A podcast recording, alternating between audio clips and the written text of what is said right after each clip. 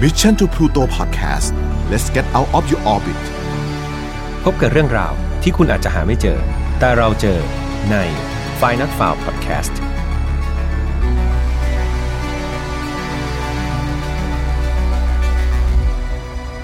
สวัสดีครับ ยินดีต้อนรับนะครับเข้าสู่ Final f i l e Podcast วันนี้คุณอยู่กับผมแฮมทัชพลเช่นเคยครับ วันนี้เรามากันใน episode ที่ 68 แล้วนะครับ อย่างที่เคยแจ้งเพื่อนๆไปนะว่าปกติเนี่ย Final f i l e จะมีการอัดไว้ล่วงหน้าหลายๆตอนเลย จุดประสงค์ก็เพื่อที่จะให้เพื่อนๆเนี่ยมีรายการฟังแบบไม่ขาดตอนครับ เกิดแบบช่วงไหนเนี่ยผมไม่ว่างหรือว่าติดภารกิจไม่สามารถมาอัดได้ ก็สามารถที่จะใช้เทปพวกนี้ครับอัดไว้ล่วงหน้าก่อนได้เนาะ แบบตอนที่ผมอัดเนี่ยก็เรียกว่าเป็นช่วงที่เพิ่งผ่านสงกรานไปหมาดๆเองครับ ในขณะที่ตอนที่ออกอากาศเนี่ยก็คาดว่าน่าจะเป็นปลายเดือนพฤษภาคมแล้วใช่ไหมครับ ดังนั้นตอนที่มาฟังเองเนี่ยมันก็จะให้อารมณ์แบบเออสวัสดีฉันมาจากอนาคตอะไรประมาณนี้เหมือนกันเนาะแล้วก็ในช่วงสงการที่ผ่านมาครับเพื่อนๆ podcaster ของผมในมิชชั่นทูพลูโตเนี่ยเราก็มีโอกาสนะครับพิเศษที่จะทำไลฟ์สด ร่วมกันครั้งแรกนะครับ โดยในตอนนั้นเนี่ยผมก็ได้หยิบเอาคดีที่เรียกว่าหักมุมสุดๆครับมาเล่าให้เพื่อนๆฟัง แล้วก็ให้เหล่าพอดแคสเตอร์รายการใน Mission to Pluto เนี่ยร่วมทายไปด้วยกัน แล้วก็รวมถึงเพื่อนๆที่ฟังกันสดๆตอนนี้ก็ ทายไปด้วยกันด้วยเนาะก็เรียกว่าเป็นอะไรที่มันแปลกใหม่สำหรับผมมากๆ แล้วก็บรรยากาศในวันนั้นมันก็สนุกมากๆเลยทีเดียว ยังไงเพื่อนๆที่พลาดไม่ได้ดูไลฟ์นะครับก็สามารถกลับไปดูย้อนหลังได้เช่นเดียวกัน รับรองว่าก็จะอินไปกับบรรยากาศได้ดีเลยทีเดียวสำหรับคดีในวันนี้ครับ ต้องบอกว่ามันเป็นคดีที่แปลกประหลาดเอามากๆครับ จะเรียกว่าหักมุมก็ไม่ขนาดนั้นเนาะแต่ว่าจริงๆ ในซอสภาษาอังกฤษที่ผมไปหามาก็ใช้คำว่า twist เหมือนกันเนาะก็อารมณ์แบบเซอร์ไพรส์อะไรประมาณนี้ครับแบบประหลาดใจ แล้วผมเชื่อว่าพอเพื่อนๆฟังจนถึงตอนจบ ก็น่าจะทำให้เพื่อนๆประหลาดใจได้ไม่มากก็น้อยครับ แต่ก่อนจะเล่าเรื่องนี้ก็ต้องแจ้งเพื่อนๆเช่นเคยครับว่า Final File ไม่สนับสนุนความรุนแรงทุกประเภทครับ ทุกเรื่องที่นำมาเล่าอยากให้ฟังไว้เป็นแนวทางในการป้องกันตัวเอง โดยถอดบทเรียนจากอดีตที่มันเลวร้ายไม่ให้เกิดกับเราแล้วก็คนที่เรารักนะครับ เรื่องราวในวันนี้ครับที่จะมาเล่าให้ฟังเนี่ยต้องย้อนกลับไปเมื่อวันที่ 31 ตุลาคมปี 1968 ครับณเมืองฟุลตันนะครับรัฐนิวยอร์กสหรัฐอเมริกา มีเด็ก หญิงคนหนึ่งครับที่ชื่อว่าแคโรลีแอชบีโดยน้องคนนี้ครับมีอายุเพียงแค่ 4 ขวบเท่านั้นเอง แล้วก็ในวันที่ 31 ตุลาคมเนี่ยก็เป็นวันเกิดของน้องแคโรลีพอดีครับ และนอกจากวันที่ 31 ตุลาเนี่ยจะเป็นวันเกิดของน้องแคโรลีแล้วยังเป็น วันฮาโลวีนด้วยใช่ไหมครับ ดังนั้นเธอแล้วก็ครอบครัวครับก็มีแผนที่จะเลี้ยงฉลองวันเกิด แล้วก็เล่นกิจกรรมในวันฮาโลวีนไปพร้อม ๆ กันเลย ในช่วงเย็นครับแคโรลีก็เลยชวนพี่สาวของเธอที่ชื่อว่าดาลีนแอชบีอายุ 15 ปี แล้วก็ลูกพี่ลูกน้องของเธอเนี่ยออกไปซื้อเทียน เพื่อที่จะนำมาปักเค้กวันเกิดด้วยกัน ทั้งหมดครับก็เรียกว่าเดินจับกลุ่มกันนะครับไปยังร้านค้าเพื่อที่จะซื้อของ และพอซื้อเสร็จเนี่ยเขาก็พบว่า เฮ้ยตอนนี้มันก็ดึกแล้วนะ เนี่ยหกโมงครึ่งแล้ว มันก็ใกล้ที่จะมืดแล้ว พวกเขาก็เลยรีบกลับบ้านครับ เพื่อที่จะได้ไปแต่งตัวแฟนซีกัน โดยเด็กๆ เนี่ยก็ตั้งใจที่จะแต่งตัวเป็นพวกตัวผีอะครับเพื่อไปเล่น Trick or Treat กันตามเทศกาลฮาโลวีน แต่เมื่อถึงสี่แยกครับ ก่อนที่จะถึงบ้านของพวกเด็กๆ เนี่ย ขณะที่พวกเด็กๆกำลังข้ามถนนกันอยู่ ปรากฏว่ามันมีรถยนต์คันหนึ่งครับ พุ่งมาด้วยความเร็วสูง แล้วก็ชนกับน้องแคโรลี ในขณะที่เธอเนี่ยกำลังจูงมือกับพี่สาวของเธอเข้าอย่างจังเลย ความแรงครับทำให้เด็กน้อยกระเด็นลอยไปไกลกว่า 133 ฟีต หรือว่าประมาณ 40 เมตรเลยทีเดียวครับ ไกลมากๆ ส่วนรถยนต์คันนั้นครับ ก็ไม่ได้หยุดลงมาดูเหตุการณ์อะไรเลย คนขับเนี่ยเรียกว่ารีบขับหนีออกไปจากที่เกิดเหตุอย่างรวดเร็ว ดาลีนคนที่เป็นพี่สาวเนี่ยช็อกกับเหตุการณ์นี้เป็นอย่างมาก ผู้คนแถวนั้นที่เห็นเหตุการณ์นี้ก็รีบโทรแจ้งรถพยาบาลให้มายังที่เกิดเหตุ ไม่นานนักครับ เด็กน้อยสี่ขวบคนนี้ก็ถูกนำตัวส่งโรงพยาบาล แต่ก็เป็นเรื่องที่น่าเศร้านะครับ ด้วยความแรงของการกระแทกเนี่ยทำให้เจ้าหน้าที่ไม่สามารถที่จะยื้อชีวิตของน้องแคโรลีไว้ได้ทำให้เด็กน้อยต้องเสียชีวิตลงในวันครบรอบวันเกิดของตัวเธอเองครับ เรื่องนี้มันได้สร้างความโศกเศร้าเสียใจให้กับครอบครัวของน้องแคโรลีเป็นอย่างมาก คุณพ่อคุณแม่ของแคโรลีเนี่ยได้บอกว่าชีวิตของเขาเนี่ยมันไม่เหมือนเดิมอีกต่อไปเลย หลังจากเกิดเหตุการณ์นี้ ในขณะที่ทางเจ้าหน้าที่ตำรวจเองครับ ก็เร่งสืบหาผู้ต้องสงสัยชนแล้วหนีในคดีนี้แบบสุดกำลังเลย แต่เนื่องจากวันที่เกิดเหตุครับ อย่างที่ผมบอกเพื่อนๆไป มันเป็นปี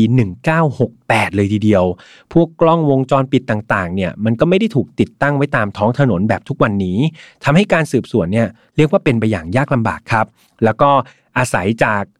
การสอบปากคำของคนที่พบเห็นเนี่ยเป็นหลัก แต่แล้วครับในที่สุดเนี่ยเจ้าหน้าที่ตำรวจก็ได้พบกับรถต้องสงสัยคันหนึ่งครับ โดยรถคันนี้เป็นรถยี่ห้อบิวอิกครับ รุ่นพิเศษที่ผลิตโดยบริษัท General Motor โดยรถคันนี้เนี่ยมีร่องรอยครับการประสบอุบัติเหตุที่เรียกว่ามันดูเกิดแบบสดๆ ใหม่ ๆ เลย ทางเจ้าหน้าที่ก็ได้ทราบว่า เออ เจ้าของรถคันนี้ก็คือ ชายคนหนึ่งครับที่ชื่อว่าดักลาสพาร์คเฮิร์สโดยคุณดักลาสเนี่ยเป็นวัยรุ่นอายุ 18 ปี เขาให้การบอกว่าไอ้ร่องรอยที่เกิดบนรถของเขาเนี่ยมันเกิดจากการที่เขาเนี่ยขับรถไปชนกับเสาไฟฟ้าแห่งหนึ่ง มันไม่ได้ไปชนหรือว่าไปเกิดอุบัติเหตุกับคนนะแล้วก็อย่างที่บอกครับในยุคสมัยนั้นมันก็เป็นการยากมากๆเลยนะ ที่บอกว่า นายดักลาสเนี่ยพูดจริงหรือว่าพูดโกหกกันแน่ ในเมื่อเจ้าหน้าที่ตำรวจครับ ไม่มีพยานไม่มีหลักฐานอะไรมายืนยันได้ ดังนั้นดักลาสก็ไม่สามารถที่จะไปเอาผิดอะไรกับเขาได้นะครับ ว่าแล้วก็ไม่มีใครรู้ด้วยครับว่าสุดท้ายแล้วคนที่ขับรถไปชนหนูน้อยแคโรลีนเนี่ยเป็นใคร นายดักลาสครับได้หลุดจากการเป็นผู้ต้องสงสัยในคดีนี้ และเจ้าหน้าที่ตำรวจครับก็ต้องไปตามสืบหาหลักฐาน และก็ข้อมูลใหม่ๆ ของคดีนี้ต่อไปครับ แต่ไม่ว่าเวลามันจะผ่านไปนานเท่าไหร่เนี่ยทางเจ้าหน้าที่ตำรวจก็ไม่สามารถที่จะหาหลักฐานหรือว่าข้อมูลอื่นๆ เพิ่มเติมได้เลยครับ และแน่นอนว่าคนขับรถที่เป็นฆาตกรนะครับในการขับชนแล้วหนีเนี่ยก็ยังคงลอยนวลในสังคมต่อไปหนึ่งในตำรวจครับที่ทำ คดีนี้ชื่อว่าเจ้าหน้าที่รุสจอร์นสัน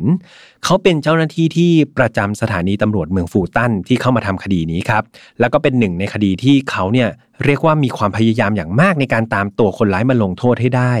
แต่สุดท้ายครับ จนเขากเกษียณราชการไปแล้วเนี่ยก็ยังไม่สามารถที่จะสืบหาตัวคนร้ายได้ ไม่มีความคืบหน้าใด ๆ เกี่ยวกับคดีนี้เลย สิ่งนี้มันกลายเป็นปมในใจของคุณรุตมาตลอดครับ แล้วก็เวลาผ่านไปเท่าไหร่เนี่ยคุณรุตก็ยังจำเหตุการณ์นั้นได้เป็นอย่างดี จนกระทั่งในปี 2012 ครับ หรือว่า 44 ปีหลังจากเหตุการณ์อุบัติเหตุที่ฆ่าชีวิตน้องแคโรลีเนี่ยเจ้าหน้าที่รุสจอร์นสันที่ตอนนี้เกษียณราชการไปแล้ว ก็ได้ระบายความอัดอั้นตันใจของเขาครับ เกี่ยวกับคดีนี้ลงไปใน Facebook กลุ่มกลุ่มหนึ่งครับ โดย Facebook กลุ่มกลุ่มนี้ก็ถูกสร้างขึ้นเพื่อ ช่วยในการสืบหาคดีต่างๆ ที่มันยังไม่ได้ปิดตัวลงในเมืองฟูตัน โดยคุณรุตจอร์นสันเนี่ยก็ได้เขียนบรรยายออกมาว่า เขาเนี่ยรู้สึกแย่มากๆเลยนะ และสิ่งนี้มันก็ฝังใจเขามาตลอด เขาไม่สามารถที่จะลากคอคนร้ายในคดีขับรถชนหนูน้อยแคโรลีได้ในปี 1968เขาก็โพสต์ลงไปใน Facebook กลุ่มนะครับ ก็เรียกว่ามีคนเนี่ยเข้ามาโพสต์ให้กำลังใจครับคุณรุตมากมายเลย แต่มันมีคอมเมนต์หนึ่งครับที่ไม่ได้เข้ามาให้กำลังใจ แต่มันเป็นการให้เบาะแสสำคัญครับ มีผู้หญิงคนหนึ่งครับ เขาได้คอมเมนต์บอกว่า แม้ว่าตอนนี้เธอจะไม่ได้อยู่ที่ฟุลตันแล้ว เธอย้ายมาอยู่ที่แคลิฟอร์เนีย แต่ว่าในวันที่เกิดอุบัติเหตุเนี่ย เธอก็เป็นคนหนึ่งที่อาศัยอยู่ในบริเวณที่เกิดอุบัติเหตุนั่นแหละแล้วก็ยังจำเหตุการณ์เหล่านี้ได้เป็นอย่างดี นอกจากนี้ยังได้พูดถึงผู้ชายที่ชื่อว่าดักลาส พาร์คเฮิร์สด้วยนะครับ ยังจำดักลาสได้ใช่ไหมครับ ผู้ชายคนที่เป็นเจ้าของรถต้องสงสัยที่มีร่องรอยอุบัติเหตุ แต่ว่าเจ้าตัวบอกว่าขับไปชนเสาไฟฟ้าอะไรประมาณนี้ครับ คือเธอบอกว่าหลังวันเกิดเหตุเนี่ยได้มีญาติของดักลาสมาหาเธอที่บ้าน แล้วก็บอกกับเธอว่า ถ้าเกิดมีตำรวจมาถามอะไรเกี่ยวกับเหตุการณ์นี้ให้ช่วยหน่อยนะ ช่วยบอกว่าเขาแล้วก็ดักลาสเนี่ยมาดื่มสังสรรค์กับเธอที่บ้าน โดยห้ามบอกใครว่าเนี่ย พวกเขาออกไปข้างนอกให้บอกว่าอยู่ที่บ้านเธอนี่แหละ แต่หลังจากหญิงสาวคนนี้ครับได้รับคำขออะไรแปลกๆเนี่ยเธอก็เลยปฏิเสธครับบอกว่าไม่ไม่เอาอะไม่สนใจไม่อยากจะรู้กับมือด้วยนะครับแล้วก็ไม่ได้สนใจพวกเขาอีก ในตอนนั้นเองครับเธอไม่ได้คิดว่าครอบครัวของดักลาสเนี่ยจะเกี่ยวอะไรกับคดีนี้หรอก แต่พอมานึกย้อนกลับไปเนี่ยเธอก็รู้สึกว่าไอ้สิ่งนี้มันเป็นอะไรที่แปลกมากๆ แล้วมันก็คอยรบกวนจิตใจเธออยู่ เธอก็เลยตัดสินใจบอกกับคุณรุตนะครับในโพสต์ Facebook กรุ๊ปอันนี้แหละ อีกทั้งเธอยังขอร้องครับ ขอร้องให้คุณรุตเนี่ยช่วยเป็นกระบอกเสียงในการรื้อคดีนี้กลับมาทำใหม่อีกครั้งหนึ่งด้วย และแน่นอนครับ คุณรุตเนี่ยดีใจแล้วก็เต็มใจอย่างยิ่งที่จะกลับมาสืบหาคนร้ายในคดีนี้ให้ได้ เขาได้ไปขอร้องเจ้าหน้าที่ตำรวจครับในสถานีฟูตันเนี่ยให้ช่วยทำการติดต่อนายดักลาสพาร์คเฮิร์สเพื่อทำการพูดคุยแล้วก็สอบถามเกี่ยวกับข้อมูลในคดีนี้อีกครั้งหนึ่งครับ ซึ่งทางเจ้าหน้าที่ตำรวจก็ให้ความร่วมมือเป็นอย่างดี พวกเขาส่งเจ้าหน้าที่ไปยังบ้านของนายดักลาสซึ่งตอนนี้นายดักลาสไม่ใช่วัยรุ่นแล้วครับ เขากลายเป็นผู้ชายอายุ 62 ปีแล้วนะครับ เจ้าหน้าที่ตำรวจได้พูดคุย แล้วก็สอบถามข้อมูลกับนายดักลาสครับ โดยบอกว่าคือเอาจริงๆเนี่ยคดีความนี้มันหมดอายุความไปแล้วเนาะมันผ่านมาแบบ 40 กว่าปีแล้ว ยังไงเนี่ยพวกเขาก็ไม่สามารถที่จะเอาผิดอะไรกับคนที่ก่อเหตุได้ แต่อย่างน้อยๆครับ เขาอยากให้คดีนี้มันถูกปิดลง อย่างน้อยๆ ให้เหล่าญาติของน้องแคโรลีเนี่ยได้ทราบว่าความจริงมันเกิดอะไรขึ้น และใครเป็นคนที่ฆ่าชีวิตของน้องไปนะครับ หลังจากเกลี้ยกล่อมอยู่ระยะหนึ่งเลยทีเดียว ในที่สุดครับนายดักลาสคนนี้ครับก็ได้ให้การรับสารภาพว่า เขาคือผู้ก่อเหตุชนแล้วหนีจริง ๆ จนทำให้น้องแคโรลีเนี่ยเสียชีวิตเอง โดยเขาได้เล่าว่าในเย็นวันนั้นครับ เขาอยู่กับพี่ชายแล้วก็ไปสังสรรค์ดื่มกันเนี่ยครับอยู่ที่บ้านพี่ชายเขาเนี่ยจนเรียกว่าเมาไม้กันเลยทีเดียว หลังจากนั้นเนี่ยเขาก็วางแผนที่จะขับรถกลับเข้ามาในเมืองฟูตัน ในตอนนั้นเองอย่างที่บอกไปครับ ทั้งตัวเขาแล้วก็พี่ชายเนี่ยอยู่ในสภาพที่มันเมาเอามากๆ เมาเกินกว่าที่จะขับรถได้ด้วยซ้ำแต่ด้วยความที่อยากรีบกลับเข้าเข้ามาในเมืองฟูตันครับ เขาก็เลยฝืนที่จะขับรถออกมา โดยนายดักราสเนี่ยอาสาเป็นคนขับเอง ในขณะที่พี่ชายของเขาเนี่ยนอนอยู่ที่เบาะหลัง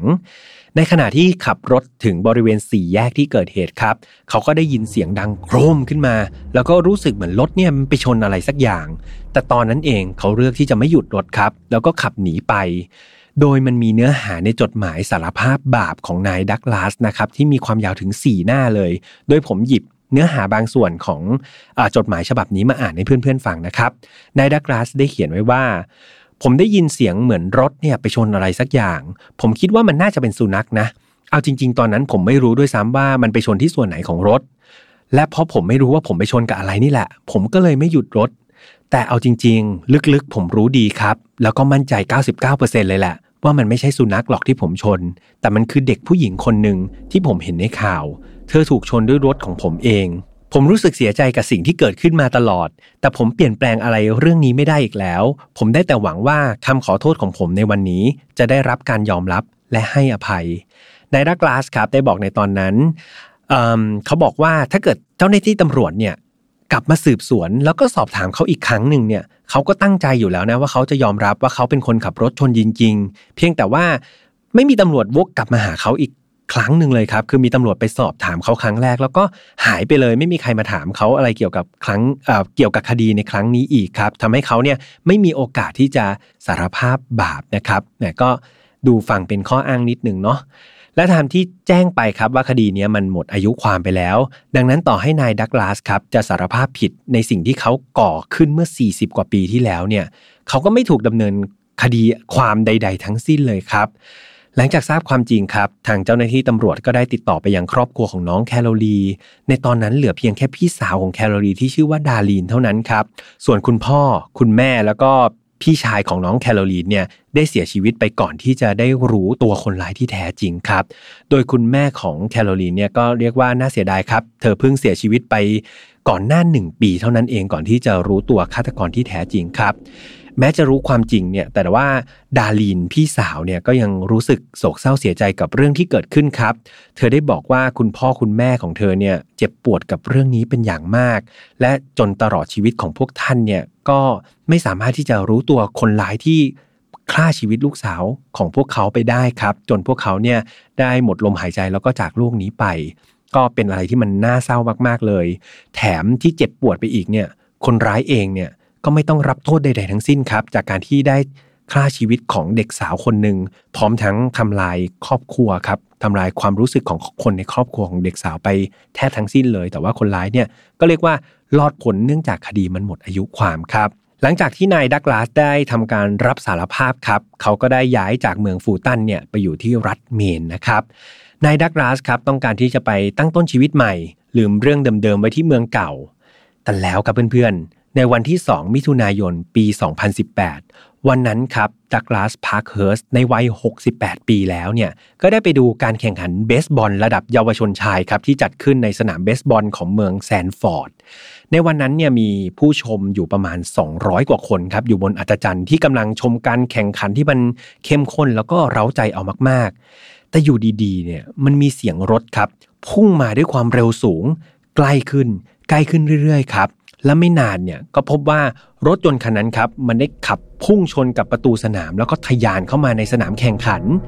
ในตอนนั้นเองเรียกว่าเกิดความโกลาหลวุ่นวายแตกตื่นไปหมดเลย และอุบัติเหตุครั้งนี้ครับ ได้มีผู้เสียชีวิตเกิดขึ้น และคนคนนั้นคือนายดักลาสพาร์คเฮิร์ตนั่นเองครับมีพยานในเหตุการณ์ได้บอกว่า เขาเห็นนายดักลาสเนี่ยพยายามที่จะเข้าไปช่วยเด็กๆ โดยการผลัก ให้พวกเด็กๆเนี่ยพ้นจากวิถีรถครับ ก่อนที่เขาเนี่ยจะถูกรถชนเขาอย่างจัง แล้วก็เสียชีวิตในเวลาต่อมา จากเหตุการณ์นี้ครับ ผู้คนต่างยกย่องให้ดักลาสเนี่ยเป็นฮีโร่ครับหรือว่าเป็นวีรบุรุษที่ช่วยชีวิตคนไว้มากมาย แต่ในขณะที่ดาลีนครับพี่สาวของน้องแคโรลีเนี่ยหลังจากเธอได้ยินข่าวเนี่ยเธอกลับรู้สึกเจ็บปวดอย่างบอกไม่ถูก เธอให้สัมภาษณ์ว่า เอาจริง ๆ ฉันไม่ชอบนักหรอกนะ ที่จะรู้สึกเหมือนได้ปลดปล่อยอะไรบางอย่าง หลังจากที่รู้ข่าวว่าใครสักคนเนี่ยเสียชีวิต แต่ในตอนนั้นฉันรู้สึกโล่งใจอย่างบอกไม่ถูก ในขณะที่เจ้าหน้าที่รูสจอห์นสันจำได้ใช่ไหมครับตำรวจที่เกษียณไปแล้วก็เป็นคนที่โพสต์ข้อความลงใน Facebook กลุ่มเนี่ยจนเป็นที่มาของการตามหาคนร้ายเนี่ยเขาได้ให้การครับหลังจาก การทราบข่าวการเสียชีวิตของนายดักลาสว่า มันเป็นโชคชะตาที่แปลกประหลาดเหลือเชื่อจริง ๆ ที่คนที่ฆ่าแคโรลีนแอชบีเมื่อ 50 ปีก่อนเนี่ยจะต้องเผชิญกับชะตากรรมแบบเดียวกันกับเธอ มีการสืบสวนครับ แล้วก็จับกลุ่มคนขับรถครับที่พุ่งชนสนามเบสบอลน่ะ เธอเป็นผู้หญิงครับที่ชื่อว่าแคโลแชโรอายุ 51 ปี อาศัยอยู่ที่เมืองแซนฟอร์ดแห่งนี้ครับ โดยเธอถูกตั้งข้อหาฆ่าคนตายนะครับ พร้อมทั้งถูกควบคุมไปยังเรือนจำยอร์กเคานตี้ในรัฐเมนต่อไป จากเหตุการณ์ประหลาดในครั้งนี้ครับ มันได้มีคนตั้งข้อสังเกต ซึ่งนี่หลาย ๆ คนครับเชื่อว่ามันเป็นการล้างแค้นครับตามหลักกฎแห่งกรรมก็ว่าได้ คือเขาตั้งข้อสังเกตไว้ 2 ข้อครับ เขาบอกว่า ข้อหนึ่งเนี่ยคนที่ขับรถชนนายดักลาสตายเนี่ยชื่อว่าแคโลครับซึ่งเอาจริง ๆ มันคล้ายๆ กับชื่อของน้องแคโรลีมากๆเลยนะครับ ซึ่งแคโรลีก็คือเหยื่อของนายดักลาสนั่นเอง และก็ข้อ2ครับเขาบอกว่าตอนที่นายดักลาสเสียชีวิตครับ ตอนนั้นเขามีอายุได้ 68 ปี ซึ่งมันไปตรงกับปี คริสตศักราชปี 1968 ครับ ซึ่งมันเป็นปีที่เกิดอุบัติเหตุในตอนนั้น แต่ก็นั่นแหละครับ ไม่ว่าจะด้วยกฎแห่งกรรม ความบังเอิญหรืออะไรก็ตาม คดีนี้ก็เรียกว่าถูกปิดตัวลงไปอย่างสมบูรณ์ในที่สุดครับ เป็นยังไงกันบ้างครับเพื่อนๆ ครั้งแรกที่ผมอ่านคดีนี้ต้องบอกว่ามันเป็นอะไรที่น่าแปลกมากๆครับ มันเหมือนอกฎหมายเอาความผิด อะไรกับตัวเขาเองไม่ได้ แต่สุดท้ายตัวเขาเองกลับถูกทำโทษด้วยอุบัติเหตุแบบเดียวกับที่เขาทำกับน้องแคลโรลีซึ่งเอาจริงๆมันเอาไปทำเป็นพล็อตหนังได้เลยทีเดียวครับ แต่นี่คือเรื่องจริงครับที่เกิดขึ้น แต่ถ้าเราสังเกตดูดีๆ สาเหตุที่ทำให้เกิดเรื่องน่าเศร้าเหล่านี้ก็คืออะไรครับ การเมาแล้วขับนั่นเองเราจะเห็นได้จากอุบัติเหตุที่เกิดขึ้นครับ อย่างช่วงที่ ผ่านมาในช่วงเทศกาลสงกรานต์เนี่ยเราก็จะติดหูกับคำว่า 7 วันอันตรายใช่ไหมครับ แบบปีล่าสุดปี 2564เนี่ยก็มีการสรุปอุบัติเหตุบนท้องถนนสะสมในช่วง 7 วันอันตรายเนี่ยก็คือตั้งแต่วันที่ 10 จนถึงวันที่ 16 เมษายนปี 2564 มีการรวบรวมว่ามีอุบัติเหตุทั้งหมด 2,365 ครั้งเลยทีเดียวครับ แล้วก็มีผู้เสียชีวิต ถึง 277 ราย มีผู้บาดเจ็บรวมถึง 2,357 คนครับ โดยจังหวัดที่มีอุบัติเหตุสะสมสูงสุดก็คือจังหวัดนครศรีธรรมราชครับมีถึง 106 ครั้ง และแน่นอนครับ เดาไม่ยากว่าสาเหตุสำคัญของการเกิดอุบัติเหตุนี้ก็คือการเมาแล้วขับนั่นเองครับ พอเทศกาลทีไรคนเราก็มักจะดื่มสังสรรค์ใช่ไหมครับ ดื่มไม่ว่าครับเอาจริง ๆ แต่ว่าอย่าเมาแล้วขับครับ คือมันไม่ได้อันตรายแค่ตัวเราเองครับ แต่ว่าคนอื่นๆด้วยเนี่ย ไหนจะคนในบ้านเราอีก ไม่ว่าคนจะเป็นไหนจะคนที่เขาร่วมถนนกับเราใช่ไหมครับ ดังนั้นคิดให้รอบคอบก่อนที่จะทำอะไรครับ แล้วก็นอกจากเรื่องของความปลอดภัยแล้วเนี่ยทางด้านกฎหมายก็ถือว่าผิดกฎหมาย เช่นเดียวกันครับ ข้อมูลจากพรบการจราจรทางบกปีพุทธศักราช 2522 มาตรา 43 เนี่ยก็ได้ระบุมีให้ขับรถในขณะ เมาสุราหรือว่าของมึนเมาครับ โดยได้มีการเพิ่มโทษหนักขึ้นในพรบ ฉบับที่ 7 ปี 2550 ที่ผ่านมาครับ โดยมีการกำหนดโทษของการเมาแล้วขับ ได้แก่ 1. ถ้าเมาแล้วขับเป็นเหตุให้ผู้อื่นได้รับอันตรายแก่ร่างกายและจิตใจ มีโทษจำคุก 1-5 ปีครับ แล้วก็ปรับ 20,000ถึง1 0 0 0 0แบาท หรือทั้งจำทั้งปรับ และ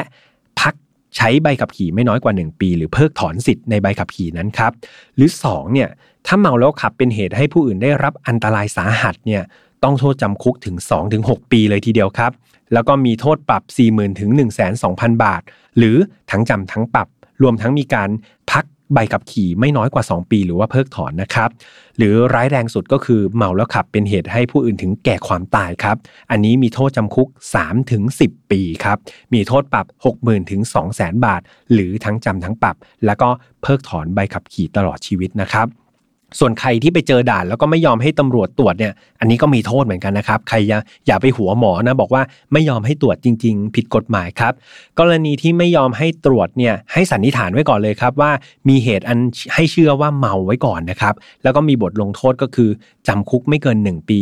ปรับไม่เกิน 1 0,000 ถึง 20,000 บาท หรือทั้งจำทั้งปรับนะครับ โดยผู้ถูกกล่าวหาเนี่ยก็สามารถที่จะไปหาพยานหักล้านในศาลได้ครับ แต่ดีที่สุดเลยก็อย่าเมาแล้วขับครับ ด้วยความห่วงใยเนาะ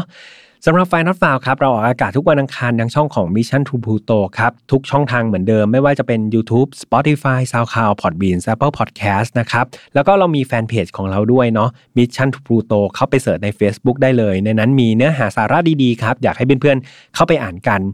พิเศษสำหรับใครที่เป็นแฟนพันธ์แท้ไฟนอตฟาวครับ เรามีช่องแยกนะครับใน Spotify แล้วก็ Apple Podcast เสิร์ชเลยครับไฟนอตฟาวในนั้นจะมีโลโก้สีแดงๆนะครับ ให้กดฟัง Final f i l แบบ non stop กันได้เลย ยังไงฝากไป follow แล้วก็กดฟังกันด้วยสำหรับทุกๆ feedback ครับ ยังส่งมาให้ผมได้เหมือนเดิม ผมอ่านของทุกคนเหมือนเดิม อาจจะไม่ได้กลับเข้าไปตอบเหมือนเดิมเพราะว่าตอบไม่ไหวครับ แต่รับประกันว่าอ่านทุกๆคอมเมนต์แน่นอน เพื่อนำมาเป็นแนวทางในการปรับปรุงรายการของเราทุกๆ รายการต่อไป สุดท้ายนี้ดูแลสุขภาพกันด้วยนะครับ ขอให้ทุกคนมีสุขภาพที่ดีทั้งร่างกาย แล้วก็สุขภาพที่ดีทั้งจิตใจ วันนี้ผมคงต้องลากันไปก่อนครับ แล้วเจอกันใหม่วันอังคารหน้า หรือเจอกันได้ทุกวันใน Final f a r Family สวัสดีครับ Mission to Pluto Podcast let's get out of your orbit พบกับเรื่องราวที่คุณอาจจะหาไม่เจอ แต่เราเจอใน Final f a r Podcast